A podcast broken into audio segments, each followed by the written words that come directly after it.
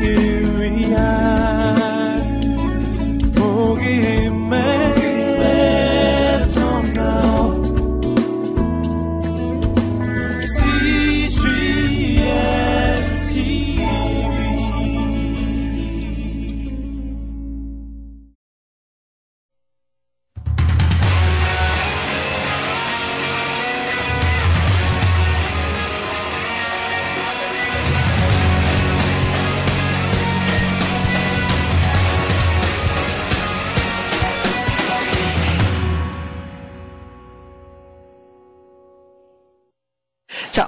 여러분과 함께 배울 이제 이론은 그 보엔이라는 사람의 가족 치료 이론입니다. 음.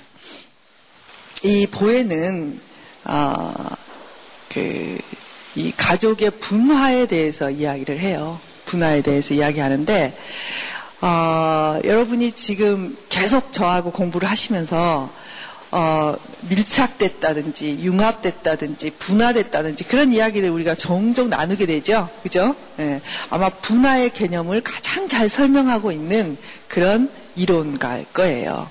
예. 그 우리의 이론들을 배울 때마다 이 이론을 만든 이 그 사람은 도대체 어떤 환경에서 자라나는가 이런 거 우리가 관심이 있잖아요. 그죠? 예. 분화를 말하고 있는 그 보혜는요. 아마 이 분할을 말할 수밖에 없는 가정에서 자랐을 것 같은 느낌 들지 않, 으세요 그죠? 예. 이 사람은 아, 대가족의 장남이었어요. 예. 그 대가족. 우리 저 세대만 해도 저의 세대만 해도 형제가 다섯 뭐 저는 다섯인데 적어도 셋 이상 그렇죠 둘 있는 집은 별로 없었어요. 그래서 우리는 우리 세대에는 어, 핵가족이라기보다는 대가족의 이, 이미지 그러니까 우리 가족도 숫자가 많았을 뿐만 아니라 우리 가족만 따로 살았다 하더라도 친척들이 오면 어때요? 뭐 와서 몇 달씩 살다 가고 또 할머니 할아버지랑 같이 살고 이런 게 아주 그 많은 그런 잦은 그런 가족에서 자라났어요. 그래서 우리는 어떤 대가족들을 조금은 경험을 했죠. 그죠? 근데 이제 지금 자라나는 세대들은 핵가족을 경험하다 못해서 이제는 단독가족까지 가고 있어요. 그죠? 근데 이제 이 오웬도, 어, 대가족의 장남. 여러분 아시죠? 대가족의 장남. 여기 장남 며느리들이도 계실 텐데, 그, 태어났어요. 그래서, 어, 이 사람이 이제 군대를 가보니, 이 군대에 가보니까 자기처럼 이 가족들 간의 관계에서 오는 그런 심리적인 어떤 부정적인 영향들 이런 것을 느끼고 좀 그 속에서 상처 입고 힘들어하는 사람들을 많이 보게 됐어요. 그래서 이분이 나오, 군대에 갔다 온 다음에 뭘 했냐면 이제 정신과 의사가 됐어요. 어, 그래서 이제 정신분석을 공부했고요. 정신분석을 공부하면서 이제 내담자들을 치료를 했겠죠. 정신분석 의사니까 아마 환자라고 불렀을 것이고 환자를 치료했는데 그 저번 시간에 우리가 배웠지만 이 정신분석 하면서 정신분열증 환자들, 의사들은 정신분열 내담자들을 많이 보죠. 어, 심각한 환자들이니까. 근데 이제 그들을 치료하면서 이 사람이 뭘 느끼게 됐냐면 이런 걸 느끼게 됐어요. 아, 정신분열증 내담자들은 그 엄마와의 관계가 좀 남다르다. 좀 다르네? 이런 느낌들. 뭔가 엄마와 좀 떨어져 있지 않고 애착이 굉장히 이렇게 관계 자체가 좋다거나 할 수 없지만 굉장히 긴밀하다 이런 느낌들을 갖게 됐어요. 그래서 어, 이 정신분열 내담자의 이런 부분과 엄마와의 관계는 어떤 관계가 있을까? 이런 이제 의문들에서 이제 시작돼서 차츰 자기의 상담에 있어서 자기의 치료에 있어서 그 어머니를 다루기 시작했고요. 그 다음에 그것이 가족들로 확대됐어요. 점점 이분은 가족 치료적인 개념 속으로 이제 자기의 이론들을 확립하게 됐죠. 네, 그래서 이제 보엔이 아마 자신이 그런 대가족 속에서 이런 서로의 얽힘이 없었다면 아마 이런 생각을 별로 안 했을 것 같아요. 그죠? 예, 그래서 우리는 우리의 자신의 존재 자체가 우리가 무엇을 해야 될지를 말해주고 있을 것 같아요. 여러분이 어떤 사람인지, 어떤 가정에서 자라났는지, 어떤 신앙을 가지고 있는지, 이런 것들이 여러분이 무엇을 해야 될지를 아마 많이 가르쳐 주지 않을까, 이런 생각이 듭니다. 자, 이분의 이제 이론의 이제 초점들이 어떤 거냐면 이런 거예요. 인간은 환경과 상호작용 하면서 살아간다. 그건 우리 지난 시간에도 배웠죠. 그죠? 인간이 어떤 어, 여기 이 가족 치료에서 보는 그 인간은 어떤 인간이냐면 어쩌면 이 개인 상담, 개인 상담 이론에서 보는 인간이라기보다는 이 가족 상담에서 좀 더 생물학적인 의미들이 많이 이렇게 연결됐다고 그랬죠. 그러니까 생물이라는 존재, 우리가 동물이든지 식물이든지 어떤 존재든지 이 존재가 이 상황 속에서 살아남으려면 어떻게 해야 되냐면 적응이라는 걸 해야 되는 거예요. 그죠? 네. 가령 예를 들어서 어 그 양달 햇빛이 많이 쪄 있는 곳에 있는 나무들은 그 많은 햇빛에 적응하기 위해서 자신의 그 모습도 달라지고요. 우리 그 햇빛이 많이 쬐는 곳에 있는 나무들은 어떠냐면 키가 그렇게 막 길게 늘어나지 않아요. 네? 그리고 이파리도 어때요? 단단하고 조그맣죠. 그렇죠? 근데 똑같은 종류도 응달에 심으면 어떻게 돼요? 길어져요. 예, 길어지죠. 키가. 그죠? 길어지고 이파리도 막 커져요. 어, 그런 것처럼 환경과 상호작용하는 거죠. 그래서 이분은 그걸 뭐라고 말했냐면 진화라고 말을 했어요. 인간은 이 환경과 상호작용하면서 자기를 진화시킨다. 어, 우리 기독교에서는 진화, 진화에 대한 것들을 이제 시상 우리가 다 진화됐다 이런 것도 믿지 않잖아요. 그죠? 근데 이분이 말하는 진화는 어떤 그 세대를 거친 진화도 뭐 약간 포함되겠지만 적응하는 인간으로서 이 삶에 적응하는 인간. 그래서 인간은 적응하게 돼 있다는 거예요. 자, 그럼 어떤 식으로 적응을 하냐면 얘가 응애응애하고 태어나서 자기의 가족들을 보고 가족들을 보면서 가족의 체계 속에서 자기가 어떻게 해야 이 가족이 잘 생존할 수 있는지를 보면서 자기를 변화시키는 존재라는 거예요. 네. 그러니까 어, 어쨌든 우리는 일단 건강하게 사는 것도 중요하지만 성지, 생존하는 게 중요하잖아요. 그래서 살고 나야 무슨 건강이 있고 어, 그 다음에 무슨 가치가 있는 거지. 이, 없어져 버리면 그건 가치가 없어요. 그러니까 인간의 첫 번째 목표는 뭐냐면 생존이에요, 생존. 어, 생존. 자, 그래서 생존해야 된다. 아, 왜 저 사람은 저렇게 술을 마시면서, 어? 저렇게 사람들이 그 비난하는 짓을 하면서 살고 있을까? 어, 왜 저 사람은 소리를 지르면서 날마다 싸우면서 살고 있을까? 저 사람은 왜 날마다 술을 마시면서 취해서 저렇게 살고 있을까? 다 바람직하지 않잖아요. 술 취해서 사는 것도 바람직하지 않고, 싸우면서 사는 것도 바람직하지 않고, 다 바람직하지 않아요. 그런데 왜 저 사람은 저렇게, 저렇게 살까? 어, 첫째는 뭐냐면 살아야 되니까. 어, 살아야 되니까. 도덕적으로, 종교적으로, 어, 그럴듯하고 바르게 사는 것은 부차적인 문제예요. 인간은 살아야 돼요. 살기 위해서 뭘 하냐면 술을 마셔요. 어, 살기 위해서 싸움도 해요. 살기 위해서 도둑질도 해요. 그러니까 즉 모든 인간에게 일단 이 생존이라는 주제는 굉장히 중요하고 보인이 보기에는 일단 전 1차적인 목표는 생존이라는 거예요. 생존하기 위해서 자기를 이제 환경에 적응시킬 수밖에 없다는 거죠. 예. 그래서 이 생존이라는 측면에서 볼 때 어떤 사람이 정신분열증 환자고 어떤 사람은 정신분열증 환자가 아닌가 이렇게 볼 수 없다는 거죠. 예. 무슨 말이냐면 다 정신분열증 증세는 있어요. 사람들에게 다 있는데 병리적인 환경 속에 있는 사람은 이제 그게 강하게 나타나는 거고 좀 더 건강한 상황에 있는 사람들은 그게 적게 나타나. 그래서 인간에게 이런 생존이라는 측면에서 볼 때 우리는 우리의 기제를 발달시킬 수밖에 없죠. 그죠? 네.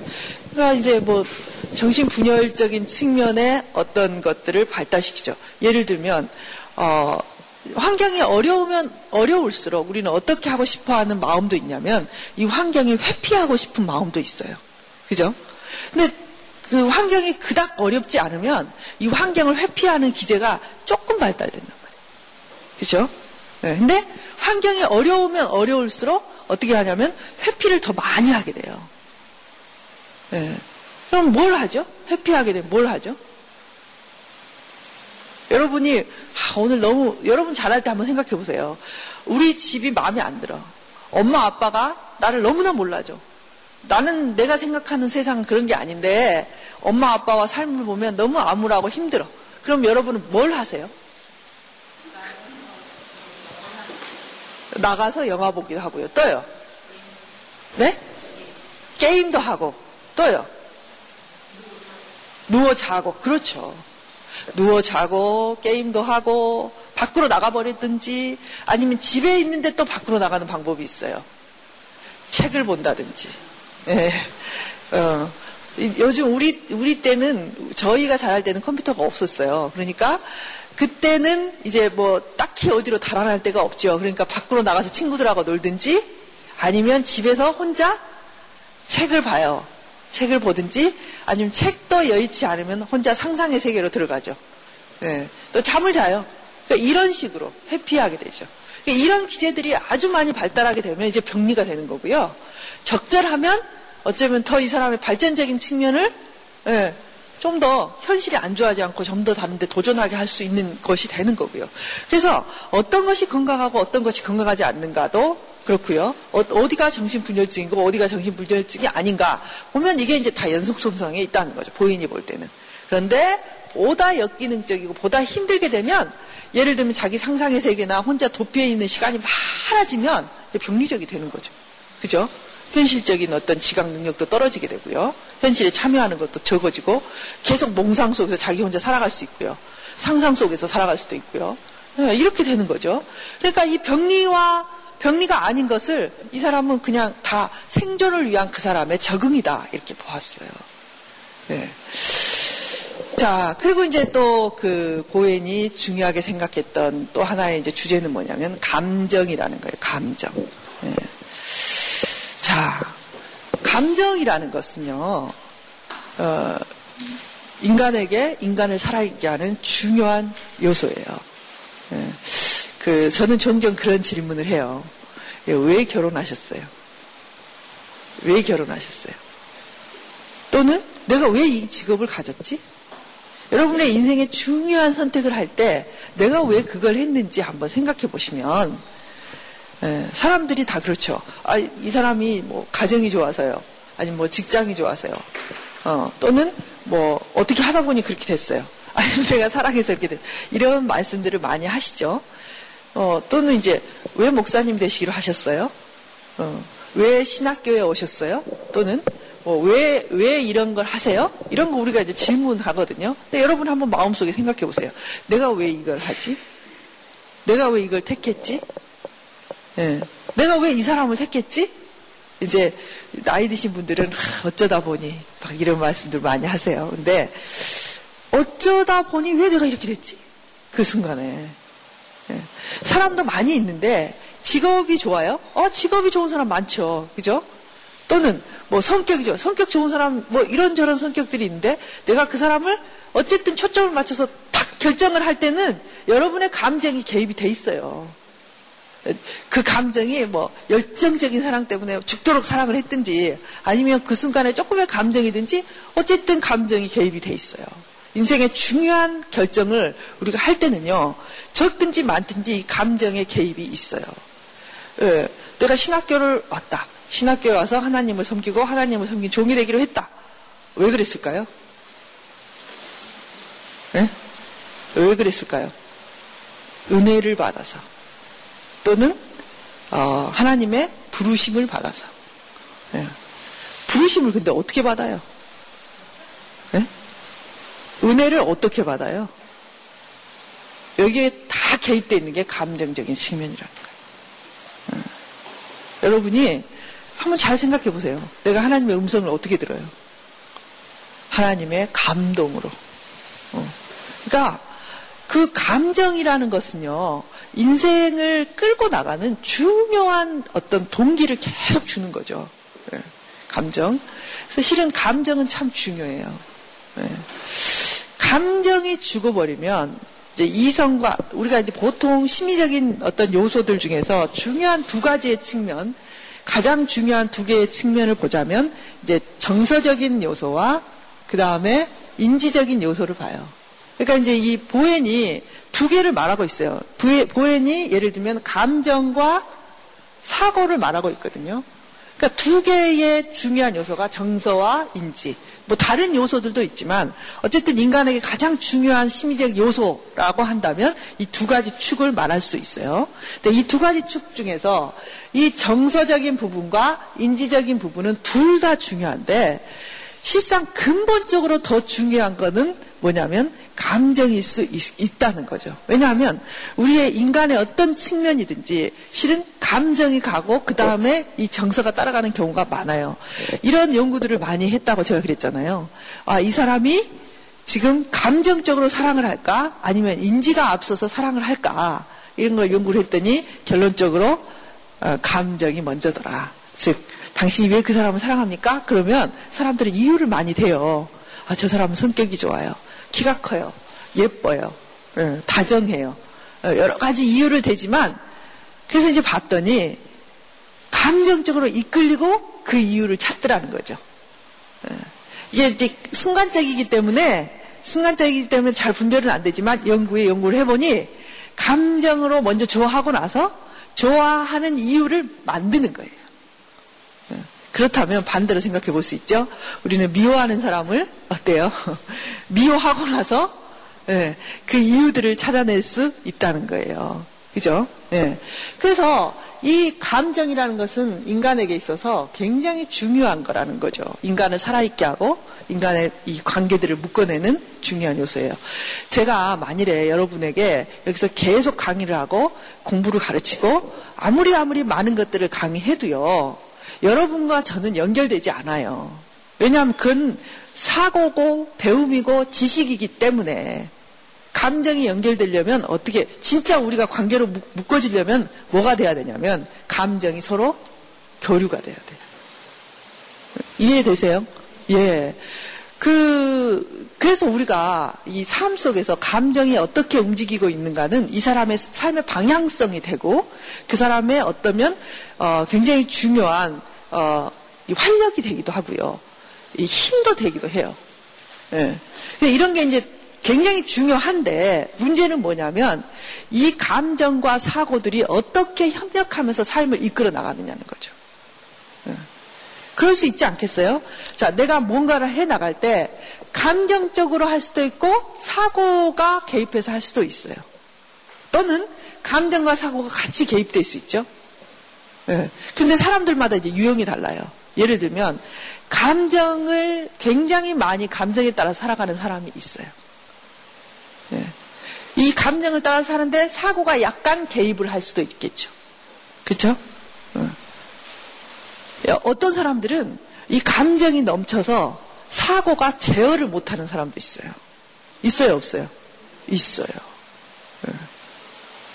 또는 어떤 사람들은 감정 자체가 굉장히 약화돼 있고 사고가 주로 이 사람을 끌고 갈 수도 있어요. 음. 자, 그렇게 되면 여러분이 이제 사고가 주로 끌고 다니는 사람들을 보면요. 어떤 느낌을 받게 되냐면 사람이 드라이해. 음, 하루 종일 이야기했는데 저 사람과 나하고 별로 친해진 느낌이 없어. 저 사람의 말은 다 원론적이고 다 교과서적으로 말인즉슨 맞는 말인데 뭔가 같이 있어도 같이 있지 않는 느낌이 들 수 있어요. 네. 그리고 이제 나중에 이제 사고만 남으면 어떻게 된 줄 아세요? 사고만 남으면요, 결정 능력이 없어져요. 어. 왜냐하면, 실상 우리가 무엇을 결정할 때 감정이 적절하게 개입이 돼야 돼요. 자, 저 문을 열어야 될까? 닫아야 될까? 생각을 한번 해봅시다. 자, 저 문을 열어야 될 이유도 있어요. 왜냐하면 문을 열면 공기가 맑아지고 시원해요. 근데 저 문을 닫아야 될 이유도 있어. 왜냐하면 시끄러워. 어, 그리고 추워. 그러면 닫아, 닫아야 돼요? 열어야 돼요? 네? 닫아야 돼? 열어야 돼? 그렇잖아요. 그죠? 세상에는 이런 경우가 굉장히 많아요. 이걸 해야 돼? 말아야 돼? 여러분도 그래서 이제 막 고민하시잖아요. 이래야 돼, 저래야 돼. 막, 그러죠? 그러니까 결정 능력이 그냥 거의 없어지는 단계가 뭐냐면 정신분열증 단계예요. 이 사람들은 결정이 안 돼요. 자, 오늘 내가 너를 만나야 돼? 말아야 돼. 만나야 될 이유도 있고, 만나지 말아야 될 이유도 있어요. 그러면 그걸 갖고 하루 종일 생각하는 거예요. 말아야 돼, 말아야 돼. 아니야, 그래. 오늘 안, 안 만나야 돼. 아니야, 아니야, 만나야 돼, 만나야 돼. 안 만나야 돼, 만나야 돼. 왔다 갔다, 왔다. 왜 만나요? 왜? 여러 가지 이유가 있지만 만나고 싶으니까 만나는 거예요. 응? 그러니까 이 감정이 어느 정도 상호적으로 이렇게 둘이 같이 가야 뭔가를 결정하고 또 앞으로 나가고 거기서 또 검토하고 또 앞으로 나가고 이런 게 된단 말이죠. 응. 그렇게 되면 이제 정신 분열이 될 수도 있어요. 그러니까 철학의 철학적인 사람보다 조금 더 가면 정신 분열이 된대요. 예. 예. 그래서 이제 그런 게 이제 갈등인 거죠. 근데 반대로 감정이 이제 주도적이고 감정이 모든 부분을 차지하고 사고가 약간 개입되면 이 사람의 인생은 좀 더 힘들어질 수 있어요. 어, 그렇죠? 어. 그러니까 좋은 건 뭐냐면 감정과 사고가 상호적으로 잘 비중을 같이 갖고 가면서 감정에 예를 들면 오, 난 정말 비전이 있어. 어, 난 간, 간절하게 그걸 하기 원해. 응, 나는 성교를 하기 원해. 예, 나는 기도하기를 원해. 나는 정말 이런 열정적인 사람 되기를 원해. 내가 목표를 가졌을 때 감정이 그런 막 목표를 갖고 강력하게 나갈 때 사고가 그 감정을 위해서 적절한 전략을 세우고 적절하게 그 디테일한 부분들을 이렇게 끌고 가면서 함께 그 사고, 이 감정을 또 검토하고 그럼 너가 그게 적다, 적절, 적절한가?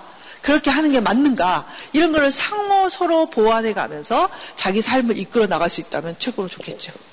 그죠? 네. 그러니까 이런 것들을 이제 보인이 보게 돼요. 네. 그래서 이제 보인의 입장에서 볼 때 이 감정은 생명체가 살아있도록 만드는 아주 중요한 요소이지만 자, 가족이 분화되지 않으면, 이제 분화라는 개념을 조금 이따 배울 텐데, 가족이 분화되지 않으면 어떻게 되냐면, 가족이라는 하나의 공동체가 그야말로 하나의 감정의 덩어리로서 살아가게 된다. 온 세상을 위한 복음의 통로 CGM TV 이제 보이는 입장에서 볼 때 이 감정은 생명체가 살아있도록 만드는 아주 중요한 요소이지만 자, 가족이 분화되지 않으면 이제 분화라는 개념을 조금 이따 배울 텐데 가족이 분화되지 않으면 어떻게 되냐면 가족이라는 하나의 공동체가 그야말로 하나의 감정의 덩어리로서 살아가게 된다. 덩어리가 돼서. 자, 이 덩어리 된 감정의 그라는 게 뭔지 이제 우리가 이제 배울 거예요. 자, 그래서 이제 이제 분화라는 개념이 나와요. 분화. 네, 분화. 자, 분화라는 개념을 배울 때 우리가 그러면 이제 분화를 배우면 분화와 융합을 같이 배우게 돼요. 네. 자, 이 그 보현의 측면에서 보면 융합이 될수록 이 가정은 건강하지 않다 이렇게 말해요. 분화가 될수록 건강하다. 그러니까 보현의 주장이죠. 근데 이제 우리가 아, 이제 이걸 통해서 이제 볼 수, 봐야 되는 게 뭐냐면, 우리의 가족 관계. 근데 또 하나는 뭐냐면, 교회 안에서의 공동체의 관계. 예, 이런 것들 우리가 한번 봤으면 좋겠어요. 이 저번 시간에도 이야기했지만, 이 가족의 체계라는 게 공동체 또는 교회의 체계와 굉장히 많이 닮았어요. 예, 그럼 우리가 교회 안에서 사람들과 관계를 내가 어떻게 하고 있는가? 또는 내 가족과의 관계를 어떻게 하고 있는가라는 개념들을 우리가 좀 생각할 수 있겠죠. 자, 그렇다면 분화라는 거는 뭔가, 융합이라는 거는 뭔가 이런 거 우리가 이제 생각해 봐야 될 텐데, 자, 봅시다. 어떻게 해서 융합이 어떻게 해서 분화가 되는지 한번 보죠. 그렇다면 우리가 이제 그 분화를 생각하기 전에 융합이라는 걸 한번 생각해 볼게요. 자, 여러분은 이 가족 간의 융합이 어떻게 이루어지는가 이런 거를 좀 이해하기 쉽게 생각한다면 이렇게 볼 수 있어요. 자, 이게 이제 남자라고 그랬죠. 남자라고 했는데 남자와 여자가 결혼을 해서 이제 아이를 낳습니다. 아들과 딸을 낳았어요. 자, 이 남, 남편과 아내가 사이가 별로 좋지 않아요. 잘 사이가 좋지 않습니다. 사이가 좋지 않는데 이 남편이 이제 굉장히 세요.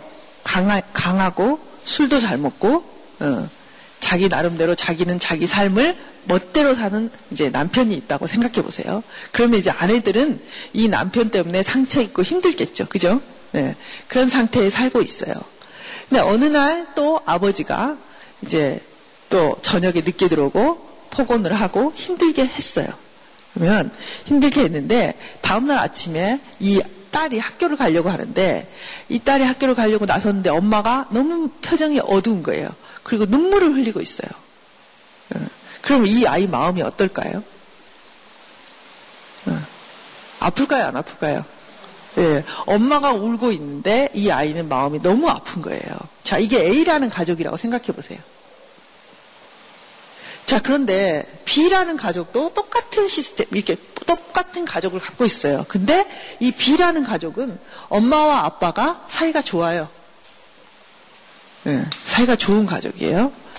좋은 가족인데 좋은 가족도 부부싸움 하잖아요. 그래서 그 전날 엄마랑 아빠랑 대판 싸웠어. 싸우고 이제 다음날 애가 학교를 가려고 하는데 엄마가 울고 있어요. 그러면 얘 마음은 어떨까요? 별로 좋지는 않겠죠? 그죠? 자, 그러면 둘 다 아침에 엄마가 울었단 말이에요. A라는 애가 마음이 더 아플까요? B라는 애가 더 마음이 아플까요? 네, 당연하죠. 그죠? 네. A라는 애는 가슴이 아마 찢어질 거예요. 네, 우리 엄마 평소에 고생만 하고, 아빠 때문에 힘든데, 얼마나 마음이 아플까? 어떻게 하면 우리 엄마를 위로해 줄 수 있을까? 우리 엄마를 어떻게 하면 기쁘게 해줄까? 이런 느낌들이 강하겠죠? 예. 자, B라는 아이는 어떻게 했어요? 엄마가 아침에 학교 가려고 그랬더니 막 울어요. 뭐, 어떠, 뭐라 그러겠어요, 얘는? 아이고, 진짜, 그만 울어. 얘 울고 난리야, 엄마는. 그럴 수 있어요. 맨날 둘이 좋다더니, 뭐 싸우고 또 울고 그래.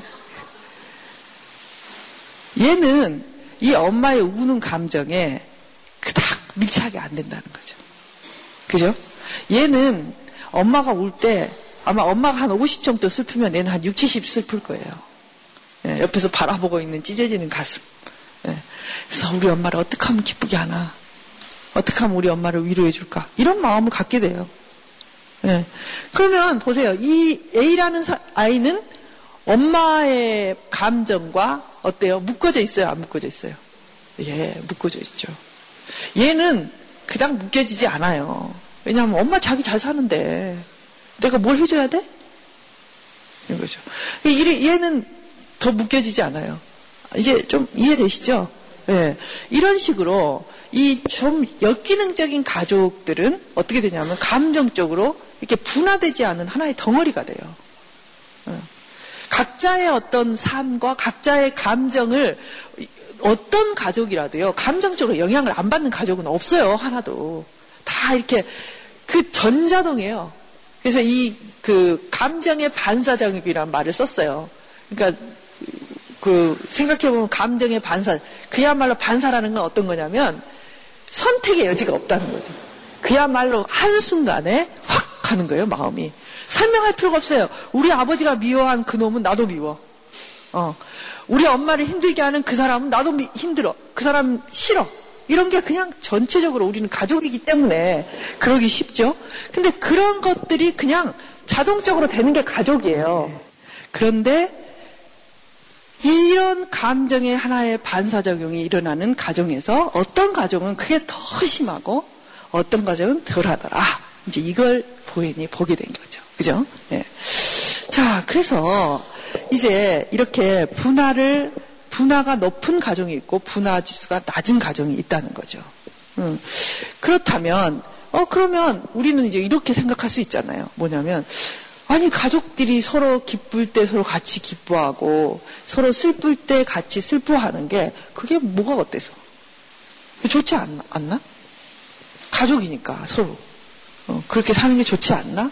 이런 느낌들 우리가 갖잖아요. 특히 가족 치료에서 분화라는 개념을 말하면 우리나라하고는 좀 안 맞다. 왜냐하면 우리나라는 얼마나 가족의 정이 끈끈합니까? 그죠?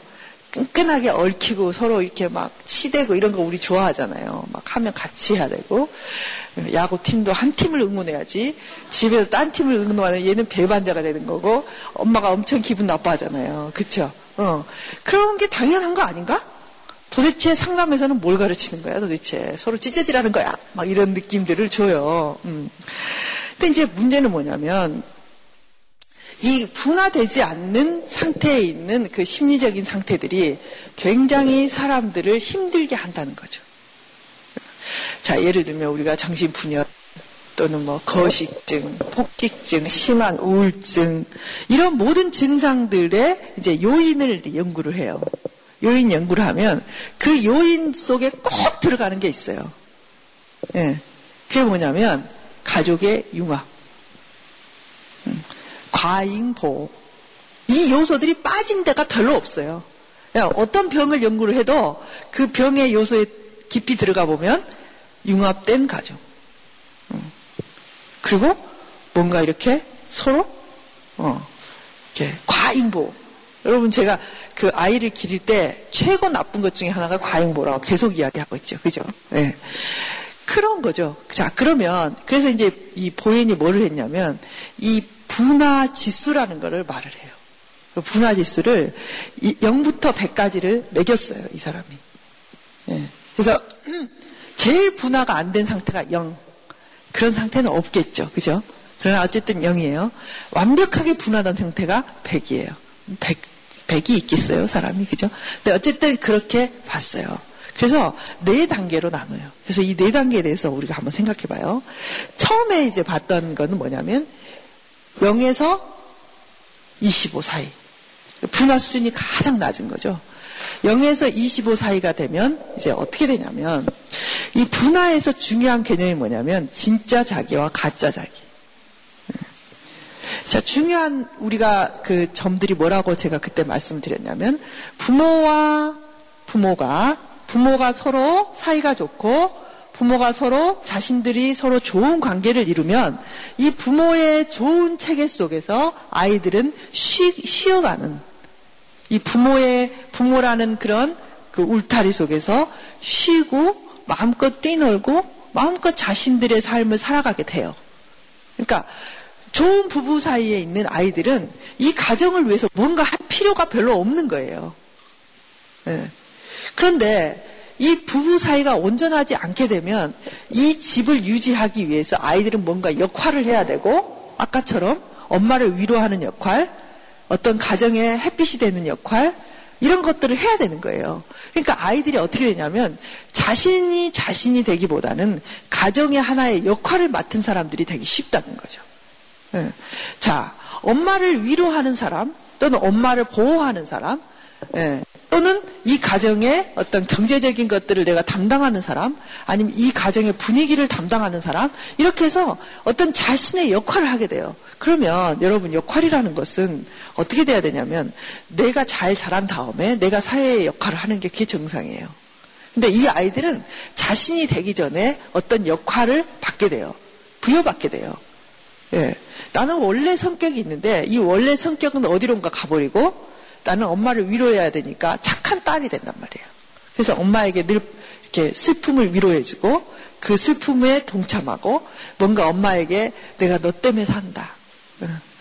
응. 내가 너 때문에 살아. 이런 딸이 되려고 노력하게 되면 자, 우리는 어떠냐면 인간이잖아요. 그러니까 우리 마음속에는 막 반항하고 싶은 생각도 있고 나를 위해서 살고 싶은 생각도 있고 다 있어요. 그러니까 내가 뭔가를 되고 싶어 하고 내가 뭔가 막 이렇게 내 마음에 추구들이 있단 말이죠. 그러니까 이 추구들이 뭐냐면 자신의 삶과 연관이 있어요. 성경에 보면 하나님은 사람 마음속에 뭘 주신다 그랬냐면 소원을 두시거든요. 소원을 두시고 행하세요. 그러니까 이 소원이라는 게 제가 미루어 짐작하건데 이 사람이 대화되는 어떤 거예요.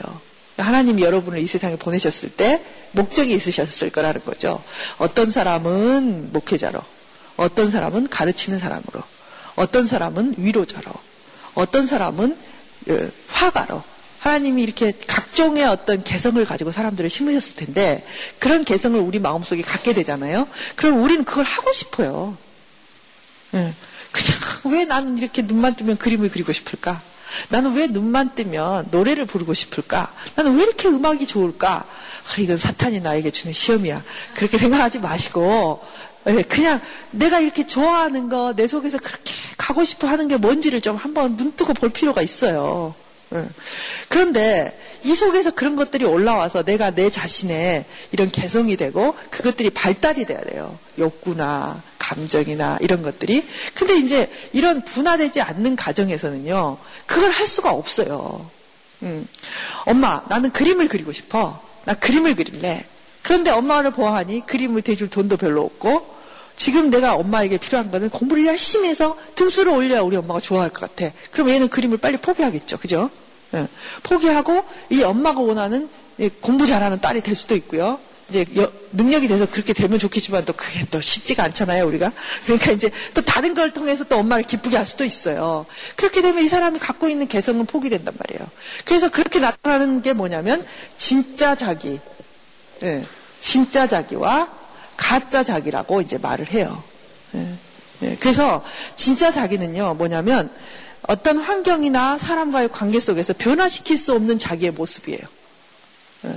즉, 나만이 가지고 있는 나의 모습, 내가 실제적으로 천천, 선천적으로 갖고 있기 때문에 독특한 내 것.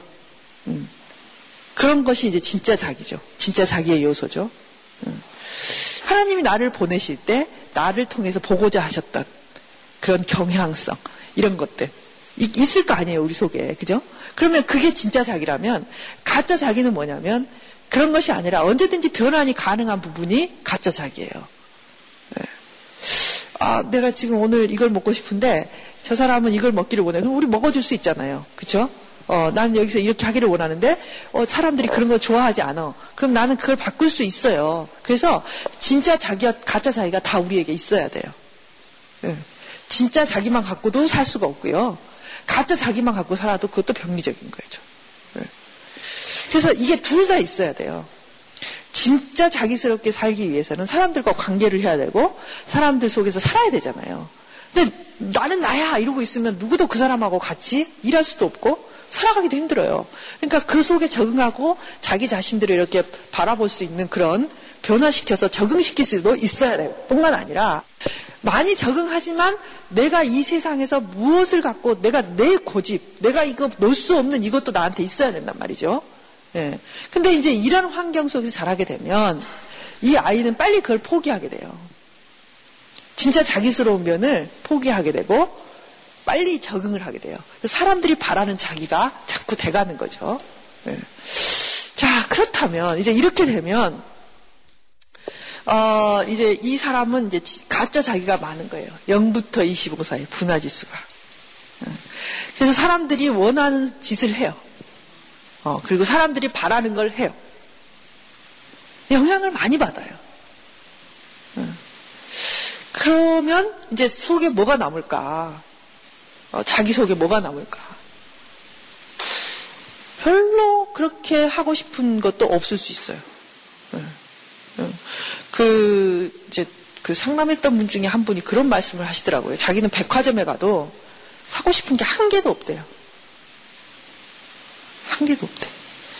야, 여러분 백화점에 가면 어때요? 좋은 게 많아요. 사고 싶은 게 많아요. 근데 살 수가 없죠. 다 살 수는 없잖아요. 우리가 또 다 경제를 생각해야 되니까. 근데 하나도 없어. 뭘 먹고 싶어? 그러면 어때요? 사람들이 뭘 먹고 싶은가를 빨리 살펴요. 그래서 얼른 거기를 가요. 늘 다른 사람의 결정이. 뭐 그것도 또 그렇다고 하죠. 근데 또 이제 문제는 뭐냐면 어, 다른 사람이 나를 어떻게 생각하는가에 너무 영향을 많이 받는 거예요. 내 존재는 어떻게 되냐면 다른 사람이 말하는 게 내 존재가 돼요. 다른 사람이 나를 대하는 게 존재가 돼요. 그러니까 내가 정말 보람 있는 존재가 되려면 어떻게 해야 되냐면 네가 나를 사랑을 해야 되는 거예요. 너가 나를 사랑하지 않으면 나는 어때요? 존재가 없어져요. 어. 그러니까 막 화를 내는 거예요. 어? 왜 나를 그렇게 하는 거야? 너도 이렇게 해서 이렇게 했지. 막 다른 사람 태도에 너무나 민감해져요. 어. 그게 이제 그게 이제 밀착된 거죠. 여러분, 어, 우리가 많은 갈등이 있는데요. 갈등을 해소하는 방법이 여러 가지 있겠지만 아주 쉽게 해소할 수 있는 방법 중에 하나가 뭐냐면 심리적 거리를 좀 두는 거예요. 어. 이 심리적인 거리가 없으면요. 우리는 굉장히 불편해져요. 우리가 제가 여기서 이렇게 막 열심히 강의를 하면서 침을 지금 많이 튀기고 있거든요. 근데 여러분 불편하세요? 안 불편하세요? 왜요? 거리가 있어서. 그러니까 약간의 거리는 우리의 모든 약점을 커버해 줄 뿐만 아니라 예? 이 불편함을 다 해소해 줄 수 있어요. 왜 이렇게 지지고 볶고 지지고 볶고 지지고 볶고 사냐면 붙어 있으니까. 음. 여러분 만약에 제 옆에 지금 딱 붙어서 제 강의를 들으신다면 제가 움직일 때마다 불편하실 거예요. 아, 이 사람 나를 왜 쳐? 치는 게 아니라 붙어 있는 거예요. 예. 돌면 돌았다고 난리고 앉으면 앉았다고 난리가 나고 쓰면 섰다고 난리가 나고 화장실에 가면 나를 버리고 혼자 갔다고 난리가 나고 이제 이런 관계가 되는 거예요. 그래서 어, 심리적으로 너무 이 상황에 영향을 많이 받기 때문에 자신의 삶에 어떤 목표를 갖고 산다는 건 참 힘들어지게 되는 거죠. 그러겠죠? 예. 그래서 너무 섭섭한 사람도 많고, 너무 상처 많이 입고, 어. 그래서 이런 사람들이 누군가 관계에서 자기를 사랑해주고, 자기를 지지해주고, 자기에게 이렇게 잘 돼 있다고 생각하면 기능을 잘해요. 이렇게, 어, 잘해요. 하는 일도 잘하고, 막 능력도 나타내고, 두각도 드러내고. 근데 어느 날 갑자기 관계에 문제가 생기잖아요. 그럼 팍 주저앉아요. 한순간에요. 공황 상태에 빠질 수도 있어요. 이런 사람들은. 네. 자, 그런 거죠. 그러니까 이 거리들이 이제 그런 역할들을 할 수 있어요. 예, 그래서, 어, 늘 이렇게 다른 사람이 나를 어떻게 대하는 거에 너무 많은 관심, 그리고 너무 많은 영향을 받게 돼요. 예. 그래서 이제 의존적이죠. 그러니까 의존적이라는 말은 꼭 자기가 다른 사람에게 뭔가를 다 기대고 다 받고 이런 것도 의미할 수 있지만 내가 굉장히 주도적이고 똑똑한데 의존적일 수도 있어요. 네. 내가 똑똑하고 주도적인데 늘 뭐냐면 당신들의 지지와 잘했다는 말 때문에 내가 살아가는 거야. 그럼 이 사람은 항상 어떻게 해야 되냐면 똑똑한 짓을 해야 되고, 어, 다른 사람의 일을 보살펴줘야 되고, 그 사람들에게 이렇게 뭔가를 해주면서 삶을 살아가게 돼요. 즉, 그래, 내가 잘하지? 나 좋은 사람이지? 이걸 계속 확인받아야 살 수 있는 거예요. 그러니까 어느 순간에 그런 확인과 지지가 무너지게 되면 이 사람이 얼마나 무너지게 되는지 몰라요. 네. 자, 그렇게 되는 게 이제 굉장히 융합이 심한 경우. 어. 그러겠죠? 그러니까 여러분은 뭐 때문에 고통받으시는지 한번 생각해 보세요. 내가, 내가 삶 속에서 왜 이렇게 고통스럽나. 많은 분들이 그런 문제를 호소를 해요. 어. 그래서 이제 우리가 이제 이야기를 들어보면, 사람들의 이야기를 들어보면, 아, 저 사람이 저래서 고통받고 있구나. 우리 교회도 마찬가지죠. 그죠? 목사님이 나를 어떻게 인정하는가. 어. 우리 구역장님이 나를 어떻게 생각하는가. 막 시험에 들잖아요, 우리가. 시험에 드는 게 뭐예요? 다 이런 요소 아닌가요? 그죠? 네. 막내 마음을, 뭐 내가 너무 상처받았대. 그러니까 이게 상처를 주는 그 상황도 문제지만 이 상처를 받는 이 사람의 문제가 늘 있다는 거죠. 그죠? 이해되세요? 예. 자, 그래서 이 낮은 분화 수준에 있는 이런 분화가 거의 안 된 사람들은 늘 정신적인 어려움도 많고요. 이런 상태에 있으면 이제 정신 분열이나 뭐 편집증이나 여러 가지 우울증이나 걸리기 쉽습니다. 취약해져요. 네. 그래서 실은 이 분화라는 개념이 그래서 참 중요한 것 같아요. 자, 여러분의 자식들, 이렇게, 이렇게 우리는 우리 자식들을 얼마나 사랑해요. 아무리 우리가 이런 서구의 이론을 배운다 해도 우리들이 가지고 있는 그 자식에 대한 간절한 사랑을 그들이 얼마나 이해할까. 그렇죠? 어. 저도 엄마고 여러분도 엄마거나 또는 아버지신 분들이 대부분이신데 그런 의미에서 생각해 보면 우리가 얼마나 자식들에게 융합되기를 원하고 그 애가 나처럼 살고 나도 그 애처럼 살고 우리가 서로 하나 되기를 원하고 있는지 몰라요. 그 마음에 간절한 소망을 갖고 있죠. 그죠? 네. 그래서 이, 이걸 떨어뜨려 보낸다는 것 자체가 우리에게 너무나 힘든 일이에요. 너나 나나 할, 할 것 없이. 네. 그래서 이렇게, 어, 이런 것들을 다시 생각해 봐야 되는 거죠. 어, 아이들은요, 때가 되면 신호를 보내요, 우리에게. 나 떨어져 나갈래. 이렇게. 네. 신호를 보내요. 그때가 언제냐면 이제 사춘기 때부터 그런 신호를 보내기 시작하거든요. 근데 그런 신호에 대해서 융합 지수가 낮은 엄마들은요, 견딜 수가 없어요. 네, 견딜 수가 없어요. 심지어는 이렇게 아이가 문제가 생겨서 데려오거든요, 엄마들이. 데려와서 치료를 해요. 근데 치료를 하는데, 그, 이제, 여러분도 지금 배우시다, 이 보행 이론에서 배우시다시피, 이 분화 지수가 낮을수록 이제 문제가 많아지게 됩니다. 그래서 이제 치료를 하게 되는데, 이 치료를 하게 되면 이 아이들이 분화 지수가 높아져요. 점점. 그러면 그걸 누가 제일 싫어하는 줄 아세요? 엄마가 제일 싫어해요. 네. 그래서 방해를 하든지 아니면 상담을 끊어요. 근데 그 표피적인 이유들은 많아요. 근데 실은 우리가 볼 때는 뭐냐면 자기로부터 아이가 떨어져 나가는 것 자체가 너무 견딜 수가 없는 거죠. 어. 그러면 이제 상담을 안 합니다. 이게 누구의 문제냐면 나의 문제예요. 여러분 다 여러분 저도 포함해서요 모든 엄마들의 문제예요. 그, 그, 그 자녀를 붙들고 있는 엄마의 그 마음이요. 고래 힘줄보다 더 질겨요. 음, 질겨요. 이런 거 우리가 지금 생각을 해봐야 돼요. 이 이론을 배우면서.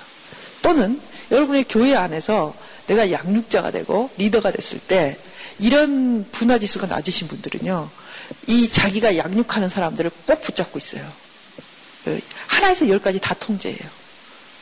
네. 그리고 그 사람이 다른 사람을 의존하면 그 꼴을 볼 수가 없어요. 너무 싫어요. 배반당한 느낌 너무 강해요. 어. 그렇게 되면 이건 건강하게 그리스도인으로서 자라나가지 못한다는 거죠. 양육을 하는 사람도 그렇고 양육을 받는 사람도 그렇고. 어. 자, 이런 부분 이해되시죠? 네.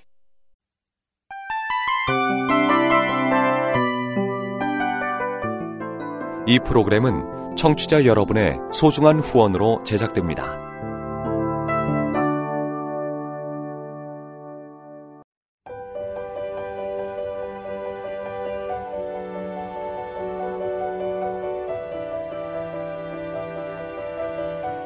세상에는 수많은 교회들이 있지만 더 깊이 있는 말씀 강해를 찾기 위해 크기로만 교회를 선정하지 않습니다. 보다 좋은 영적 콘텐츠를 더 많이 나누기 위해 방송비를 받지 않습니다.